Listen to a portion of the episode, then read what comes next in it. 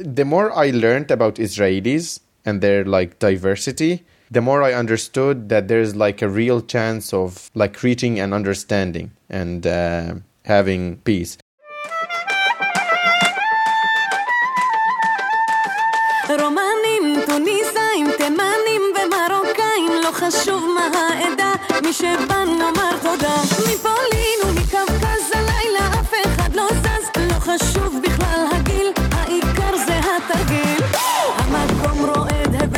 קצב חדשני. צהריים טובים, מוחמד.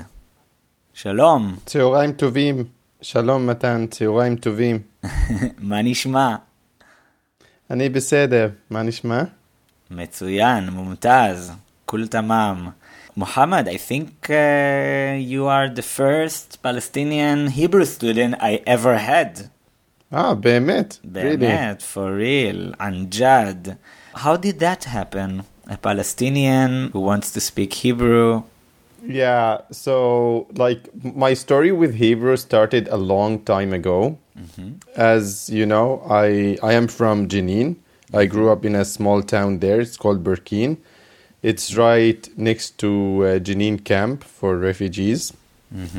Uh, I grew up there like during the second intifada at the height of the second intifada in 2000 i was 5 years old and when the israelis invaded jenin uh, jenin and the surrounding areas in 2002 i was 7 years old so my my story with with hebrew is that like i've always wanted to understand it because I had been seeing Hebrew writings everywhere, like on everything, on many products, on many, and I could not even understand or read the letters.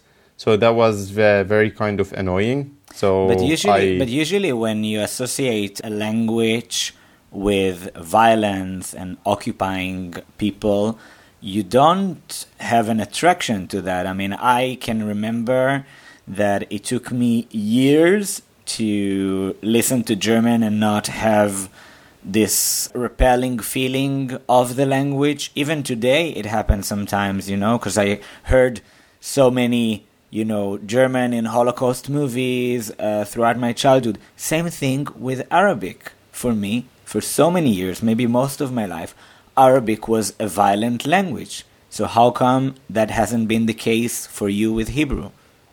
for me, I've like I've never really seen a language as as something disturbing or something bad in, in its own. I don't know how this separation happened. Yeah, as you said, like Hebrew, uh, the Hebrew language was associated with Israelis, and Israelis were associated with uh, violence and occupation. But uh, for me, the, the focus was how, like, why is that there? And I cannot understand it, and some other people can. in Jenin, did you know people who knew it, who worked in Israel, or for different reasons uh, spoke the language, or you don't remember? No, actually, there are many people around me who spoke it. Uh, two of my uncles spoke Hebrew, but I don't know like their proficiency level. But they spoke it to a good extent, and they could read the the letters. My uh, my uncle who knows like the one who knows Hebrew very well, and he listens to the news in Hebrew. He was a prisoner in Israel in the uh, like first Intifada. Okay, so you were like maybe maybe I have a different way of learning Hebrew rather than going to the Israeli prison to learn it. That would have been easier. Like if I, yeah, if I go to Israel to an Israeli prison for like one year, I would Yeah. Like have Free nothing to do education, you know. We Hebrew. always we always hear about the the Palestinian prisoners getting like doing their masters and whatever. Is this like a five star or what? yeah, and yeah, yeah, that would be like a free internship, you know. Exactly. So how was how But was, I don't your, how think was the your accent would be uncle's good. how was your uncle's internship? What did he say about his time in the prison, and what did he sit for, if I may ask? Um, I don't really like. I've never asked him why were you in Israeli prison because he was a um, like prisoner after or during the first Intifada, and at the time like most people were imprisoned. Like my father got to prison. My other uncle, I have six uncles, Oh so God. at least half of them, if not more, went to Israeli prison. Wow. So everyone was at the time. I read I read some survey in the at the height of the first Intifada. At least like one third of the Palestinian adult male population were in prison. that's So bad. in like in Israeli prison.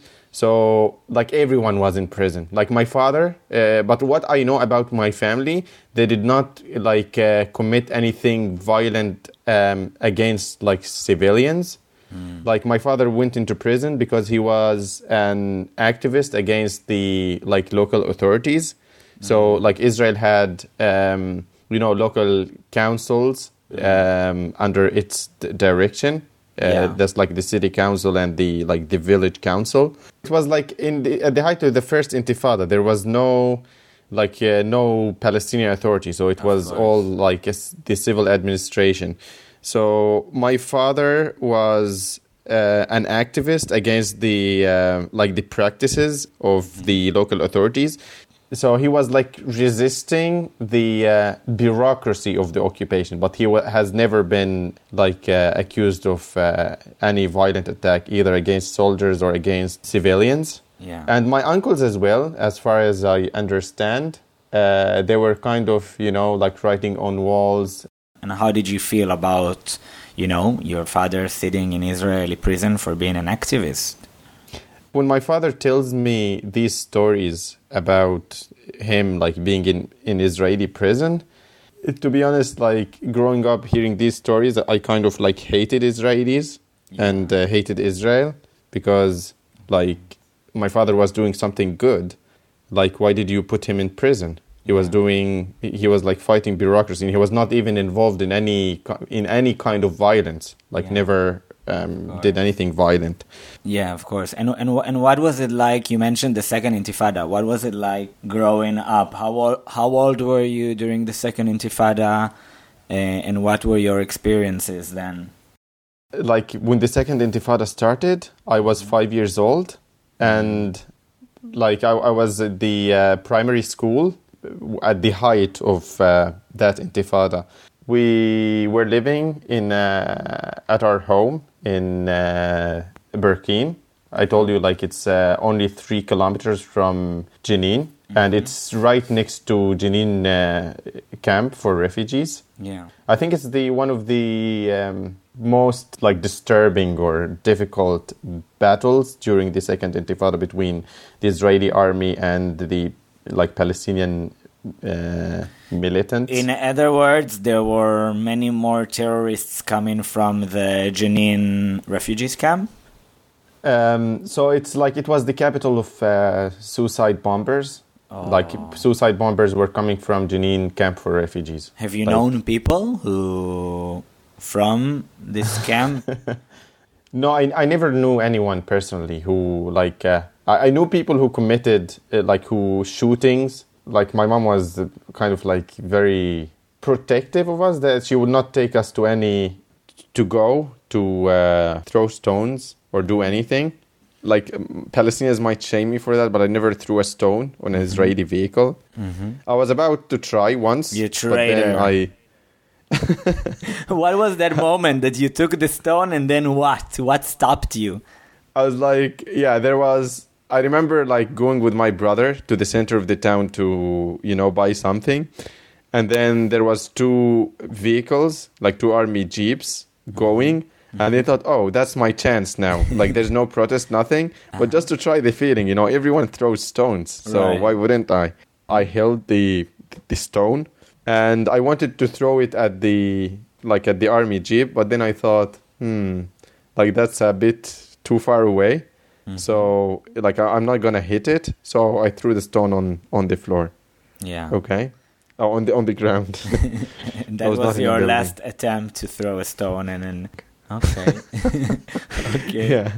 Okay. But my mom was very like was very protective. She would not take us to any like where you have like strong emotions going, like to funerals or anything. Was would- she my mom would not afraid take you would go down the path of becoming a terrorist or, you know, or a freedom fighter? I don't know which terminology to use. Um, I don't, I don't think I don't think like someone who kills like uh, civilians like that, you know, would should be called uh, like a freedom fighter. Yeah. Violence is. I'll answer your question, but you know, violence should be for me like violence is okay, like to achieve a political objective, but it must be you know studied, limited, and controlled, and to have like a clear, feasible objective. You can't just go ah like Shahid, let's go like bomb someone for no reason. Even but if what would you say to many Palestinians who say, like, uh, you know, there is violence committed against us in daily basis, Eh, and uh, like any people who were under colonization and occupation, who went against the colonizing power to achieve basic human rights and freedom and independence, the Palestinians also have the right to resist. What would you say to them? Yeah, I, I believe that Palestinians have the right to resist, like mm-hmm. 100%, to resist mm-hmm. the occupation. But um, I'm commenting on the violence part because violence has been misused. Like every national movement that I know of, they used violence. They used political violence in order to push the uh, opposing power to give them rights or give them something. Okay, Yeah. like yeah, think of Ireland, think of um, uh, even like Zionist movement, think of anyone. But the problem about violence in in Palestine that it, it have been overused, misused, and there was no moral framework for that. It's like oh, go whenever, wherever, whatever, and this is not okay. So wh- where's the red line? Like bombing yourself, no, but throwing stones, yes. Like wh- wh- what? I I mean, I don't know. I mean, for me, you know, I couldn't tell the that what the army does that I was part of, of course, mm. is violence as well, and you know that just because it's an army, it gives it a legitimacy, or just because we call it a defense force and we don't see that it's an occupying force, it gives it a legitimacy, but that's also a lie, you know? So I'm very interested in, you know, how do people legitimize the resistance and the violence and violent resistance and, and to what extent? To, to be honest, I don't know if this is like over uh, simplified, uh, but I think that like Palestinians, because of the culture there, the Arab slash Islamic culture, they like they see Israel and Israelis as a tribe. Okay, so it's like us and them. Okay, they are assaulting us, so we can assault them. Who are them? Everyone. Who are us? Everyone. So they don't see it as okay, like there's army, there's settlers. Because even if you look at internal Arab or like um, conflicts between Arabic speaking people in, in the Middle East, they don't have a problem with uh, making the whole group pay back. Yeah, the, the differentiating between uh, a soldier and, and a citizen, or I don't know where a settler would be in this paradigm. But I'm interested in you saying, uh, referring to the Palestinians as they. And uh, I wonder why, because you are also a Palestinian. And I also notice sometimes when I'm referring to Israelis as they, and when I speak uh, deliberately as we, because, you know, I am also. So why? so, like, I consider myself as a, like a global citizen, let's say. Ezrach ha'olam הגדול. Ezrach ha'olam הגדול. Muatin alami. Okay? Um, yeah, a global citizen. I kind of like disagree so much with like the general approach to, to the conflict. So when it comes to the conflict, I prefer to. I am a Palestinian, okay, but when it comes to the conflict, I prefer to use the word they because I don't agree with uh, much of uh, what the Palestinian people and, are doing, or like and their political leadership as well. I don't agree. Yeah. Uh, yeah, well, I also highly disagree with, uh, you know, when it was Bibi, the current one, Yair Lapid, you know, this whole uh, centralist line of, uh, oh, the, the settlement, the new settlement, Itamar is bad. uh, because it will risk our relationship with the United States. No one speaks about moral, you know, in this government, except for Meretz, of course. So going going a bit forward, uh, what made you change your perspective after you became angry uh, and understand what Israel, Israel and Israelis do to your uh, fellow Palestinians? What changed your perception again in, in any way? There was a special emotional experience, I would say, that gave that a um, a push, that change of perspective, is once uh, I went to the Jordan Valley, okay, where you have a lot of Israeli settlement activity and uh, like Israeli army activity. And I saw a group of Israelis from Combatants for Peace, and that was my first time meeting Israelis in other in, um, in non-military Yeah. um, And what was that circumstances. Oh, it was shocking. Like What- for me, I've learned that you know Israelis are like the other tribe. We are like Arabs, and they're Israelis. They're bad, and they want to take and steal land. And uh, yeah, generally, I've never heard of any Israeli. I thought like they're all the same. Yeah. Okay, and then I saw these people like very passionate about helping Palestinians building their uh, like playgrounds and uh, you know helping Palestinian towns. Yeah, helping people out. I could not believe it. Like, Yeah, what is yeah. that? Like, they saw. That's not what I heard. Like, I'd never heard of. Israelis are one kind. Of course. So I went there to like to approach the group of people, and then I asked them, "What like, hello, how are you? What?" I was very curious, like, uh, "Where are you from?" And they said like, "Oh, we are Israelis." Yeah. And the and they started explaining what the settlers do and what the occupation does. I'm like, "What? What the heck? That's Yeah. not what I learned." Yeah. Yeah, so I started following them on Facebook, and I saw that Israelis are like not one thing. There are different people, different perspective, different stuff, and started reading more. And uh, the more I learned about Israelis and their like diversity, the more I understood that there's like a real chance of like reaching an understanding and uh, having peace. And stuff that I learned also made me empathetic with with Israelis. Like we have always learned at school that Israelis are European settlers. Yeah. Okay, they came from Europe. They occupied Palestine and kicked us out. Mm. That's what it is. Yeah. But oh no, like half of Israelis came from Arabic-speaking countries. Yeah. They lived there for centuries. Why did they leave?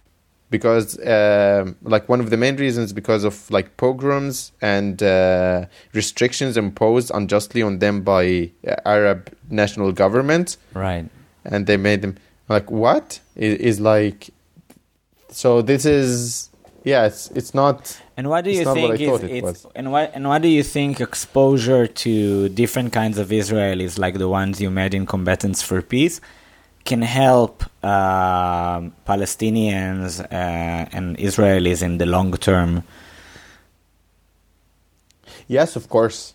In it's absolutely important. And you know why? Mm-hmm. Because it's kind of um, it's kind of um, cracks the like the traditional Arab mentality that Mm-hmm. other people are seen as a as a tribe. I might be oversimplifying here, Yeah. but when you like I noticed there's a trend that I noticed in Palestinian news. Mm. So you remember, like a month ago, the Israeli left-wing activists they went to um, somewhere near Hebron or Jordan Valley, and they got assaulted by settlers, Yeah. right? And they burned two cars. hmm So I went to see how is that covered in Palestinian news, hmm and our main news channel is called Ma'an, Mm-hmm. Ma'an News Channel, mm-hmm. and they, I saw a statement from the Palestinian Prime Minister condemning mm-hmm. the settler assault on foreign um, activists and Palestinians. He did not like the statement did not mention Israelis. Yeah. In Palestinian news, what I noticed like this trend is they don't really give credit to like Israelis who stand against the occupation. Like in some cases, yes, but in mostly they try to avoid like Yeah. because this kind of cracks like the Palestinian traditional understanding is like th- that's like the bad tribe. If Yeah. if if you tell someone oh, they are good Israelis, they are bad Israelis, they're like uh, I can't do anything. Like we stop functioning. You Yeah, know? yeah. How how do I treat them then? You're making it too difficult for me. Yeah, it's it's uh, it's easier to maintain uh, bad guys, bad people, uh, bad people, good people, uh, perpetrator, victim mentalities, right? Yes. Yeah, Yeah. it's much absolutely. Uh, so let's just finish by going back to your Hebrew. So you're really improving with your Hebrew. I wish my Arabic would be as good as your Hebrew. Uh, it's not.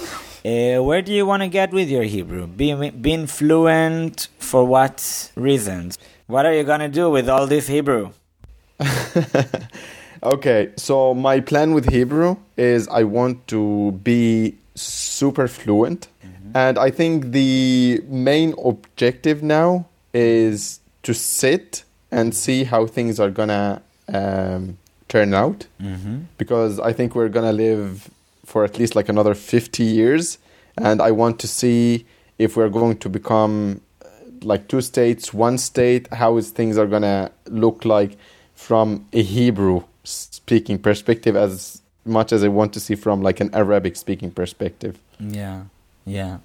It's amazing, and I love, uh, you know, having uh, Palestinian students who just see the future in any type of coexistence, whether it will be, you know, two states, confederation, one state, whatever. And in the end, the languages is also a way to be part of that change, uh, because otherwise you're just uh, speaking to your own people only. So, uh, Exactly, exactly. yeah, And we have more in common that we have not in common. yeah. But unfortunately, we don't speak a common language. Of course, it's it's in, it's impossible to see the similarities if we don't even speak the same language. And and who knows? Maybe you know, uh, Holland is bilingual, uh, Switzerland is bilingual, and other countries. Maybe Israel and Palestine will be one day bilingual as well. Yes, yes. Um, Inshallah. What I can say is, Inshallah, Bezrat Hashem. Be'ezrat Hashem, Be'ezrat Hashem. Okay, Muhammad. So thank you for uh, giving me uh, your time and to be able to learn more about uh, Palestinian dissidents. So uh, יאללה, תודה רבה ולהתראות. תודה רבה, מתן. להתראות. להתראות.